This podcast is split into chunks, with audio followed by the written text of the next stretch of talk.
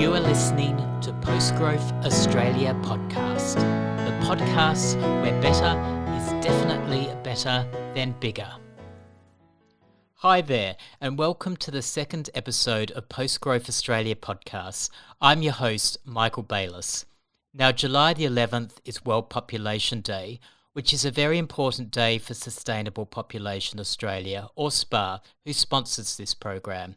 The aim of this day, which started 30 years ago, is to focus the world's attention on the importance of population issues. Like Earth Overshoot Day, it is not really a day to celebrate except for the complete masochists out there, yet for the rest of us, it's still an important day to slightly dread.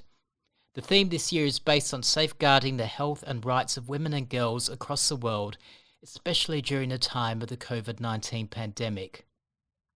COVID has disrupted our lives in so many ways, and in many parts of the world, this has further restricted access to contraception and family planning health services.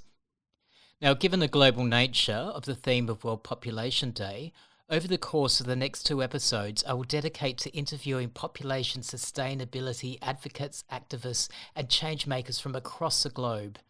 In this episode, I will be interviewing Terry Spahr, director of the new documentary 8 Billion Angels, which explores population sustainability issues in the USA and in India. I then interviewed Georgia Burford and Robin Witt from Chase Africa. Now, Chase works with local communities in Kenya to empower girls and women and to have access to quality basic health care, including voluntary family planning in fragile rural environments. I'll also be playing the song Blind Freddy from the South Australian band Rockpool.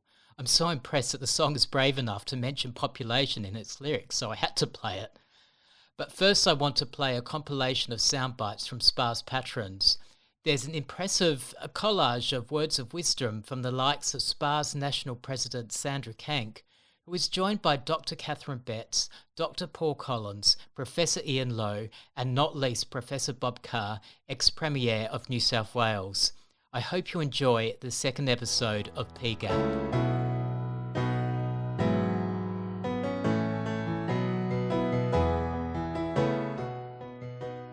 What do you do when we reach 30 million, 50 million? All of the forces that are contributing to the degradation of natural systems are more or less directly proportional to population. Everywhere is under stress from population growth. We've seen some of the best agricultural land in South Australia built upon by urban sprawl. That I began to see the expansion of the number of human beings was what was causing the destruction. We were crafting an economy that depended even more on apartment and shopping centre construction. It was just a very, very obvious thing to me once it was pointed out to me that population was a crucial issue. The main cause of um, extinction, species loss, loss of bi- biodiversity is loss of habitat, which is humans taking over. We, we have to do something about limiting ourselves because we've already, at 7.7 billion people, more than twice the number of people who were here in 1950, we have become a feral species. Flatlining wages, um, loss of a sense of community, stress on families. Altogether, it's like a runaway train and it's all going much too fast. Yes, but the biggest threat to environment is this remorseless increase in, in human pressure. I'm sometimes asked how you can rationally argue for reducing the migrant intake without it appearing to be cloaking a racist agenda of wanting to keep particular people out. It's, it's like the old thing when they call you a Nazi or when they call you a fascist. That means they haven't got an argument. That means that they haven't got anything rational to say. It's not that the economy exists, you know, in one spot and the environment over there. The economy exists within the environment. Uh, and if we trash the environment, well, we're trashing the human habitat. Are you telling us, Canberra, are you telling us that there's no other economic model but to jam bigger and bigger numbers, especially into our three biggest cities, and to ignore all the advice about the fragility of rainfall patterns in Australia? I think those of us who understand the problems about the unsustainability of the current growth trajectory have a moral responsibility. Uh, politicians, and here I include the Greens, uh, are cowards. And as soon as I heard that it existed, I thought, well, that's an organisation that I really want to belong to. What Sustainable Population Australia most fundamentally stands for is thinking about the long term consequences of our choices. SPA is the one organisation in the country that, in a rational, sensible way, has kept that issue on, uh, on the agenda. I think that people, just like me, who know that this is an important issue, will be drawn to joining Sustainable Population Australia. It is the only environment group in Australia that is prepared to deal with this issue. I am virtually sitting here with the impeccably cinematic and ever panoramic director of 8 Billion Angels, Terry Spahr. Terry, was that a gushing enough introduction for you? It's amazing.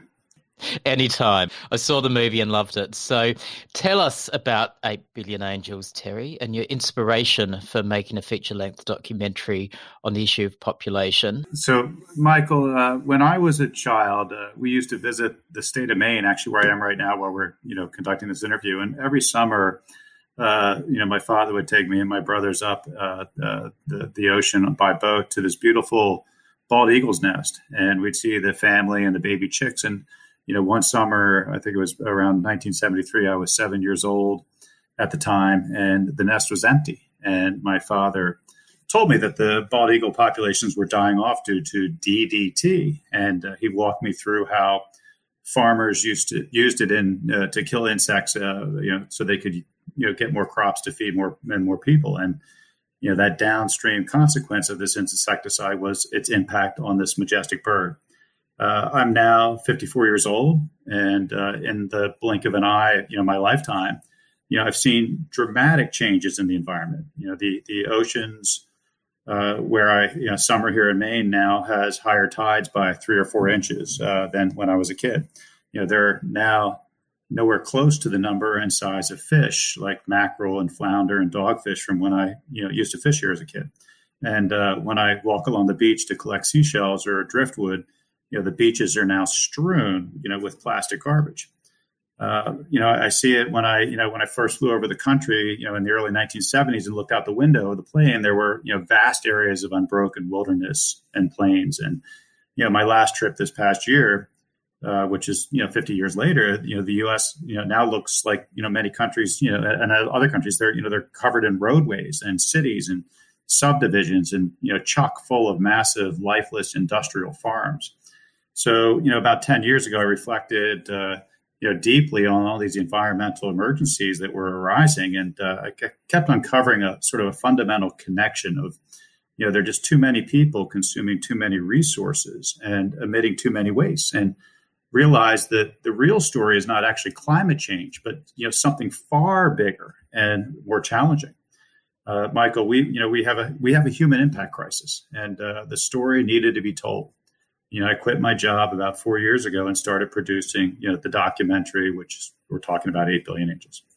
And that's a, a big move to quit a job to make a documentary, and especially a feature length documentary. I mean, I make short films, and that takes the best part of a year to produce. But why population, Terry? Why not nice things like renewables and solar panels and um, and wealth redistribution and, and, and things that make you popular? Right, right. And all those techno fixes, right? Uh, you know, we are you know, where we are with almost 8 billion people today inhabiting the planet for, you know, one very fundamental reason.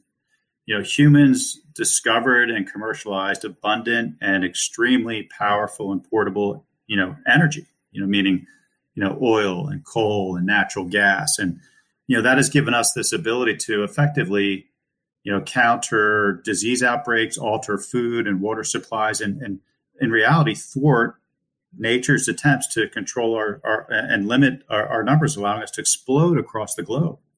And as a result, you know, there are now almost 8 billion people on the planet extracting prodigious amounts of minerals and ores and trees and fish and all kinds of other materials, Michael, from the earth, and you know, and, emitting no, enormous waste, and uh, you know, onto our lands and in our air and throughout our waterways. Uh, you know, why not switch to renewable energies? Uh, you know, even if we switched all our energy tomorrow to renewables, you know, the amount of energy that eight billion people use will simply continue to further uh, eviscerate and you know dismember you know the Earth's natural resources and pollute every corner of the globe.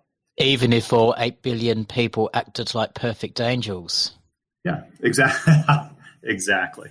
And uh, I think that's the challenge with technology too. Is some people think that you know tech, technology will be our savior, and you know there are two major impediments to achieving sustainability through technology, Michael. And you know the first is there you know, there are physical limits to how efficiently we can produce things. You know, through technology, we can make electricity more efficient, grow food more efficiently, manufacture iPhones, automobiles, buildings, and cities much more efficiently. But, you know, we can't create these things out of thin air.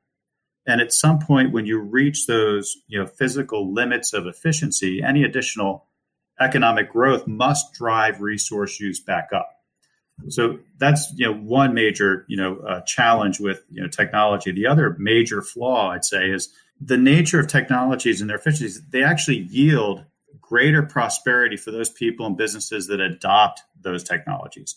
And you know through that positive feedback, it actually drives greater growth into the resources that sustain us. I, I saw this when we filmed Eight Billion Angels. We're out in the Midwest filming these, you know, the industrial agricultural system, and one of the farmers there is you know was an early adapter of all adopter of all kinds of technology, and you know he uh, you know instituted on his land uh, all kinds of you know uh, technology with regard to you know saving water, and he did this through moisture sensors on, sensors in all his fields, and he used drip technology as far as irrigating his fields with drip uh, irrigation versus spraying it indiscriminately across the, the land, which caused all kinds of you know evaporation, and, and it wasn't very efficient and you know, through those efficiencies, he was able to save significant resources as far as aquifer water, but he was also able to save substantial amounts of costs in diesel fuel, which was used to pump, you know, all the water out of the aquifers onto his fields. And as a result, he had like $50,000 in savings the prior year that we were filming. And he said, you know, he's telling me this as uh, we're standing in front of a brand new grain elevator that he just built that you know was you know used tons and tons of concrete, tons and tons of steel, aluminum, copper. You know everything had to be extracted and fabricated and, and brought to the site and and, and uh, you know assembled, uh, all using all kinds of fossil energy. And so you know it, it's it's crazy to think that we can actually you know use technology to reduce our footprint when it actually creates greater you know productivity and we re, you know we reinvest that back into growth yeah, so that's a nail in the coffin for the techno fixers out there. So some of the film was based in the USA and other parts of the film were in India. Um, do you have any observations whether there are differences between the countries in terms of attitudes towards population and taboos in discussing it or um, you know differences in the parameters of what both countries are dealing with in regards to population what I found in our research, Michael, and our filming is that, you know, it seems to me every country and every culture is unique in its, you know, attitude and its treatment and its need to address the subject of sustainability as it relates relates to population. And uh, you know, discussing the topic is, you know, very difficult for many people, uh, regardless of what country they're from, and you know, for many political leaders because it can conjure up you know, very personal feelings from dealing with, you know, reproductive rights and liberties to, you know, religious, economic, and cultural values. Uh, but that doesn't mean we should, you know, ignore the only viable way to humanely achieve, you know, authentic sustainability. And at the same time, you know, as you're aware, you know, bestow upon, you know, those societies and countries that adopt these good policies you know, incredible, you know, health and social and economic economic benefits that come from that. Fantastic. Um, thanks for that observation. Um, I know when it was shown at Transitions Film Festival in Melbourne, I was uh, lucky enough to be allowed by you to open the film, and it was a packed audience, and uh, people loved it. The feedback was amazing. if people want to find out more about the film and Earth Overshoot, where can they go? And I know there have been questions about um, people in Australia wanting to see the film again, and it's uh, not always as simple as cl- clicking on a website because it's not not yet on Netflix. And yeah, it's a funny old world when it comes to actually watching things sometimes, isn't it? Yeah, we were scheduled to release the film. We had a North American public release scheduled for May and June right now. And uh, because of COVID 19, unfortunately, we had to shelve that North American theatrical release, which was going to be play all over the country. And we are now assessing, you know, what is the best way to, um, you know, uh, maximize the exposure of the film, and you know when and how. And we uh, are weighing that, we hope to have some answers probably by the end of the summer here. Fantastic. Well, I um, really do hope that there are opportunities to show the film. It's uh, an unfortunate year for filmmakers, but where there's a will, there's a way. So today is World Population Day on July the 11th. And why is World Population Day such an important date for you, Terry? um, honestly, uh, I'm not a big fan of these sort of one day celebrations. I, you know, I think I think we all have a you know moral obligation to be when we you know in our lives to be honest, ethical, you know, thoughtful and responsible to ourselves, our family, and our fellow citizens, and to the natural world. And you know, to, to me, every day I wake up and and I try to embrace those values of what you know Earth Day is, what uh, Father's Day is, which just happened here, and Population Day is, which is coming up, uh, or Christmas Day, or Memorial Day, and you know many other remembrances that you know we highlight. So you know, to me, uh, uh it's a it's a it's you know to me it's a it's a it's a daily and it's a weekly and it's an annual. I live that life, and uh, I, I, just hope other people will embrace, you know, what we are doing, what you're doing, Michael, and what I'm doing, and understand, uh, you know, uh, the the value in what we're doing to to you know leave future generations a, a better world. So I think what you're trying to tell me, Terry, is I can be an environmentalist on days that are not World Environment Day. So that's that's a day. huge revelation for me. So I'll let that sink in. So thank you so much for joining us, um, Terry, director of Eight Billion Angels, on this Population Day special of Post Growth Australia podcast. And let's hope we're all very successful and many people see the film, um, so you don't have to make a sequel, Nine Billion Angels. Amen.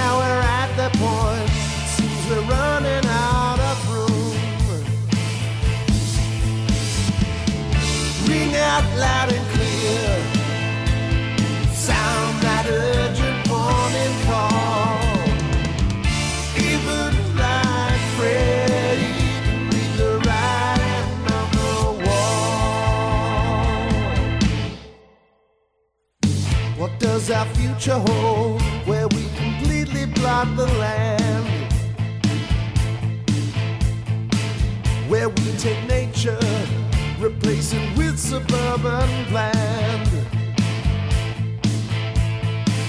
We need our fellow creatures, biodiversity. Mother Nature's under pressure, it comes down to you and me. Ring out loud and clear, sound that urgent warning call.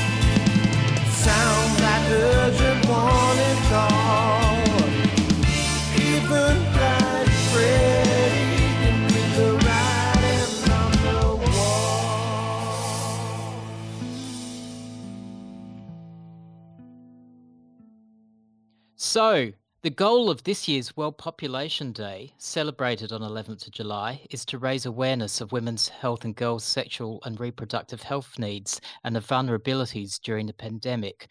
So, it's just as well then I'm sitting with the two grassroots superheroes that are Robin Witt and Georgia Burford. How are you, Robin and Georgia? Very good, thank you. It's a nice sunny day here in England. Yeah, great, thank you. I wish I could say it's a sunny day in Australia, but you know, our seasons are the wrong way around. so, now tell us a little bit about the good work that Chase does, and Robin, how you came to be involved with the organisation, um, and then the listeners might know why I call you a grassroots superhero. Um, the story goes started a long time ago. I was at when I was at school in 1976. I was invited out for summer holidays, and I sort of fell in love with Kenya. And I returned many times. And then in 1990, I married a girl who grew up there. And through the 90s, um, I was very lucky to go every year. And every year I went, I could see the forest which my wife's family lived beside was slowly disappearing up the hill. And I've always loved planting trees from, when I was a kid. So I just thought I wanted to give something back, really, as we all often do. And so I started an organization called the Rift Valley Tree Trust in 2000. Um, and we started planting lots of small community tree planting projects. And it was fascinating. While, while doing those projects, I kept having discussions with women about their lives. And, and often this subject came around to the fact that why did they have so many children? Well, I had two and they had eight or 10, and I could see how tough their lives were. There was a very direct link between the, the poverty they were living and, and the forest disappearing as they had to clear more and more land to grow more and more food. And I came to learn that most of these women really didn't really want to have eight or 10 children. Um, they would rather have chosen to have had fewer kids and been able to give them a better, better life. But they had no chance to do that because they had no access to family planning. So, really, I thought if I want to give these women a better life and help save the forest, we needed to give them a chance to choose how many kids they wanted and let them have access to family planning. Now, I really resonate with your story, Robin, because it was in Kenya about 13 years ago uh, when I lived there for about six months, where I started thinking about population in a big way too. In fact, um, I remember having a debate with uh, Catholic priests as we were basically watching from a hill the decimation of the Kakamega forest, which is uh, around Western Kenya. Now, um, I know you've touched on this, but do any of you want to say anything about population growth in Kenya and East Africa and the impact that that has for people, communities, animals, and the environment? I mean, it's interesting. When I first went to Kenya in 1976, the population was was 14 million. When we started the the Rift Valley Tree Trust, it was 32 million. And I think now it's, around about 54, 55 million, and that just puts a- a- immense pressure on the environment. People are uh, m- most people are still rural based, and they have to grow their food, and their the average size of the farm is shrinking. I think it's only about 2.5 acres now. The increasing population is, is certainly damaging the environment and it's certainly making it harder to make a living. You, you know, it'll be better for, for Kenya, we believe, and the and the people there if they can sort of stabilize their population growth to, to um, manageable levels where the government can provide all the services people want and, and the environment can provide the food that people need. Yes, so achieving balance. And um, Georgia, uh, what's your role in Chase and how you became involved? Um, thanks, Michael. So, uh, I've been working in sexual reproductive health for the last 15 years, and I really like the work that Chase Africa were doing because I see their work as meeting the unmet need of women in some of the most vulnerable communities in East Africa. The, the my role at Chase is the program coordinator, so I'm overseeing the projects that we're doing um, that are family planning related and ensuring that we have a real rights based approach to family planning because as as you're saying the numbers are are scary in terms of population but but what scares me as the program coordinator and the communities that we're working in is that so few women are able to choose the number of children that they're having so what we're doing is working at community level to increase the amount of knowledge and awareness that there is of, of how to plan your families um, delaying your first birth, the risks to maternal and child health, and ensuring that, that what we're doing is, is giving these couples, these families, choices around planning their future. Incredible. I was really uh, taken with uh, Robin's when he sent me a video on Chase, and it just seemed to exemplify what um, organisations such as my own at SPA and what we're advocating for on a global scale that you're actually doing on a grassroots level. Why do you think it's so important for organisations such as Chase to provide family planning services at the grassroots level, and what have been some of the benefits? Well, if I just take you back to say, you know, 40% of the world's pregnancies are unintended. And that is because people do not have access to knowledge and they don't have access to services. And I think Chase's work is incredible because what we do is we take real um, time and care in identifying local organizations that have that are working in areas where there's a huge unmet need for family planning. So that's when the woman doesn't want to have any more children or wants to space her children out and delay her next pregnancy. So we're looking at where where are the needs, where are the unmet needs for the women, but also which areas are under the most pressure um, in terms of their pressure on natural resources. So every child will need to be um, fed. Every child's going to need clothing. Every child's going to need firewood to keep warm and to wash. So I think it's really important that that we meet those needs at the individual level to um, reduce maternal deaths and the deaths before first birth for the child. It, it's, it's, shockingly high. Uh, we enable the girls to stay in school and complete their education, reduce the risk factors that, that contribute towards maternal death. So, women who are having more than four children, women who are having children before 18 or after 35, and enable the mums to get involved in income generating activities um, or non child related activities such as agriculture. Um, we recognize the benefits are more than just at that individual level, too. They help the rest of the house. When the mum's around, she can spend more time with the other children and the resources get split further. So, if they're looking at um, traditional pastoralist lifestyles, that there's not a competition for land between every child to, to have their um, grazing land. And then the, the impact at the local community and environment level is also um, hugely beneficial in terms of less pressure on resources. That's both on the environmental level, but at local government level, then their funding can go further to invest in child care, I mean, into healthcare and education if there are less people around. Now, I, I go by my own experiences, as uh, we, we all do. And I remember as a 24 year old back in 2007 um, arguing with a Catholic priest around family planning and um, choosing smaller families, and um, you know him telling me it's God's given right to have as many children as possible. So I would anticipate that there might be a little bit of resistance from um, Kenyan communities for the work that you do. Um, did you want to highlight some of the sure. challenges on the grassroots level? I've also worked for Caritas, so I fully appreciate the uh, the dynamics within the uh, Catholic Church and other um, traditional beliefs. I guess that, that that there are prevalent.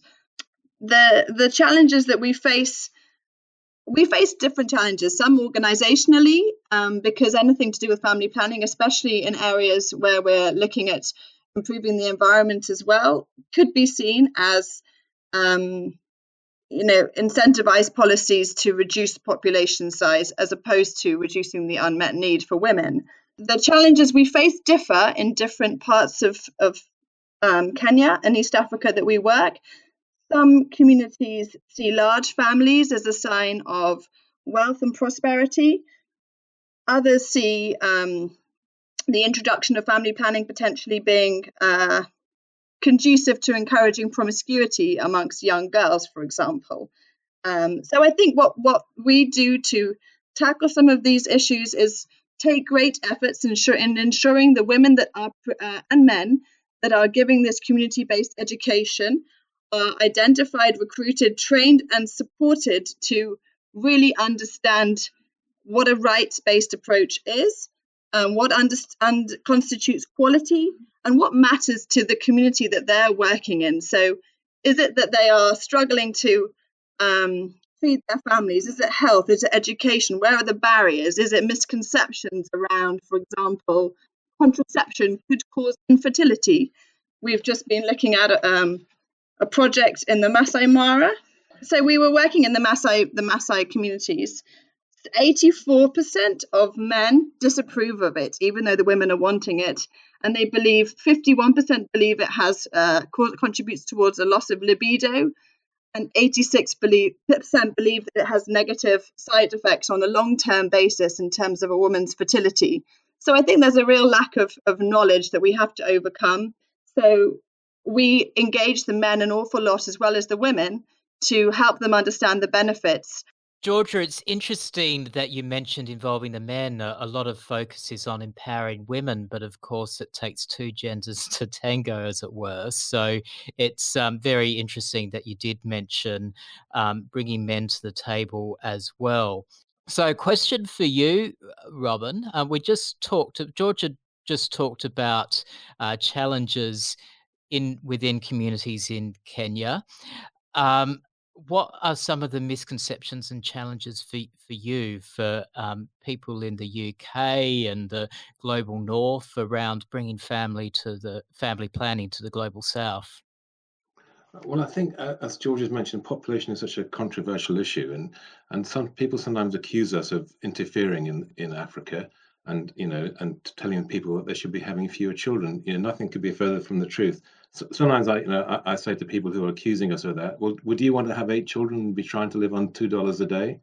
Um, and that usually silences them. Um, but something I just like to add to what George has uh, said is that it, it's encouraging that with the younger men and women, they are seeing the benefits more clearly, as it were, and it's not such a controversial subject. And just as we like to educate our kids here, um, education, secondary education in Africa is very expensive. We don't have the luxury of they don't have the luxury of free education like we do over here. So, for instance, in um, in, in Kenya, it's about two hundred and fifty dollars a year to send a child to secondary school, which is a, is a large amount of money. Um, and so, when parents can choose to have fewer kids, um, then they can afford to send those kids to school. And what's fascinating, I think, in, in the figures show that in, in Kenya, a woman who goes to primary school still, on average, has 5.6 children. If she sends her children to secondary school, that her daughters who go to secondary school only have 2.8. So sending your kids to secondary school is, is great for them, giving them much better life chances. It also brings the fertility rate right down. So education is a, is a very important part in lowering fertility rates. Yeah, Fantastic, and that links so well to what's been said in places such as, um, you know, Project Drawdown, that combined the education and empowerment of women and access to family planning services is one of the is the biggest thing we can do to uh, address climate change.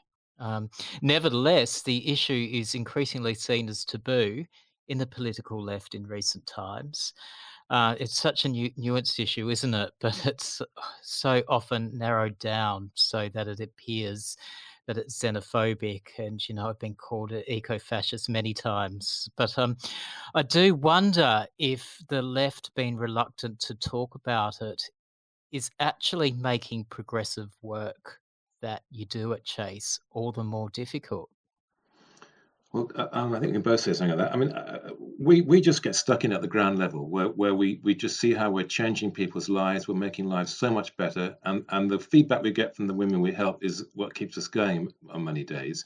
And I tend to ignore some of these people who make these ridiculous comments because they they, they haven't been to Africa, they don't know what's on the ground, as I just said, they wouldn't cope with eight children and two dollars a day. So um, I'm afraid I just ignore a lot of the, those sort of comments because I know they come from people who haven't experienced what we have, and and and and they don't see the benefits to people's lives that we're making on a day-to-day basis. And at the bigger picture, we know that that has, you know, great environmental benefits as well. But at the level we're working at, which is just changing individual lives, um, I won't take the criticism. I just won't take it. That's the best advice I've heard in my life, I think, Robin. Did you want to add to that, Georgia, or? yeah, I think um, no, it's true. I do think it's a real challenge that the sector is so siloed that when you're talking of sustainable development, family planning it seems to sit on one side and population dynamics seems to sit on the other. And and the bringing together of these conversations um, should isn't happening in the way I believe it should be. Anytime we're talking of family planning and population dynamics, we must recognize that there will not be gains made though without engaging women as the main stakeholders. Their voice, input, and experiences must underpin any policies or interventions that are being discussed because it's essentially their demands that we need to meet. Both very, very solid answers to a very nuanced question. So well done. So, any thoughts on what population sustainability means to you and why do you think World Population Day is an important calendar event? And I'll open the floor to this one. It's an opportunity on this World Population Day to draw attention to the fact that this needs investment, even to reach that 10.8 billion is based on huge investment in healthcare and education, which will inevitably result in fertility rates um, falling as women are able to make these informed choices. But if there isn't this investment, then the population will potentially be six times higher by 2100. So I think that the, the emphasis has got to be on continually investing in this. And I think, as you've said, rightfully said, the, the politics and challenges of, of discussing this has really seen investment drop off, and that is extremely scary um, on the ground and at the political level when you're looking at the numbers. Um, the impact is going to be horrific if there isn't that investment there. So I think it's a really important data mark.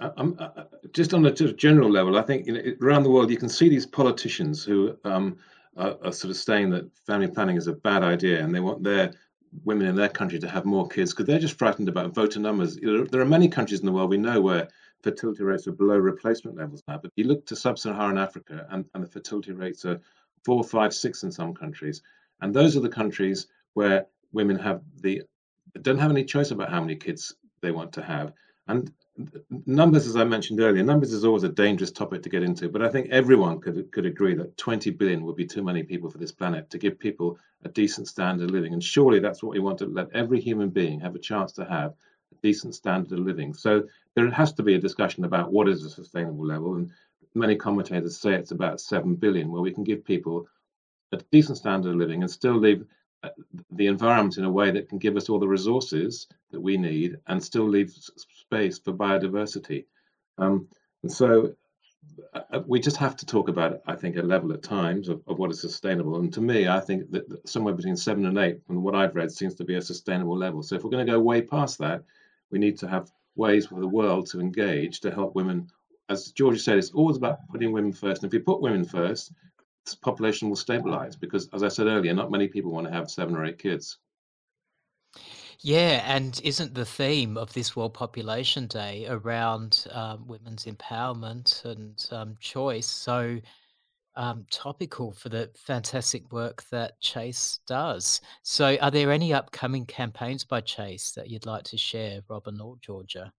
So we've had a we've had a grant to uh, to to enable us to contact lots of conservation organisations across. Um, we're going to stay in Kenya, I think, for this one, and just let them know about what we're doing. Um, conservation organisations often are well-run organisations in these fragile rural areas, so they're, they're capable of taking on the sort of model we we we we work we've developed, and we hope that um that way that many more people will hear about our work and will, will hear the positive benefits for people and and and also the environment. So so that's an exciting new project for us to get into advocacy, something we haven't done before. So, if our listeners feel enamored by the work that you do, and enamored they should feel, no pressure to the listeners here. Uh, where they, can they go to find out more about the good work that you do, and to indeed uh, support you? well, supporting us would be wonderful because we, we just cannot meet the unmet. You know, the demands we have for our work is, is extraordinary, and and and it just I, I find it very strange that more politicians and more aid organizations just don't see how providing family planning is such a such a you know, great value. You know, it, it, it, doesn't cost much to change a woman's life, give it give her, her children a better future. So go to our website, um, or we have Twitter, and we. I'm not very good on the social media. Maybe Georgia can say more about it. Yeah, we've got quite active accounts on Twitter, Facebook, Instagram, and there's a new section on our website that we regularly update. With um, we have very close relationships with our partners, and they all learn and listen to each other so we we have um, regular updates on there that that you're very welcome to engage in. So there we go, listeners. Um, as soon as you finish listening to the entirety of this podcast, go straight to the Chase website and give generously. Or at least tell them what a great job they're doing. Um, so, look, Robin and Georgia, thank you so much. It's been an utter pleasure uh, having you on here, and you've brought back to me very fond memories of Kenya as well. Thank you. Thanks, Michael, for giving us the chance to talk about our work.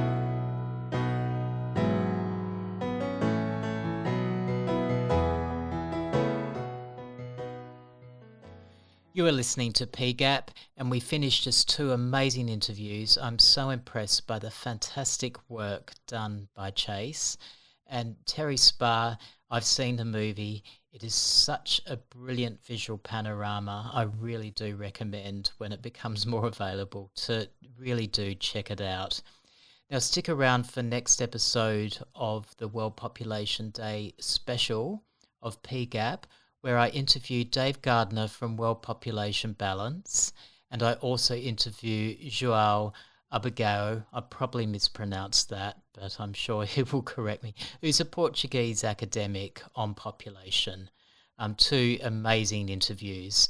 Um, now, just to close off, to remind you that we are running a bit of a competition.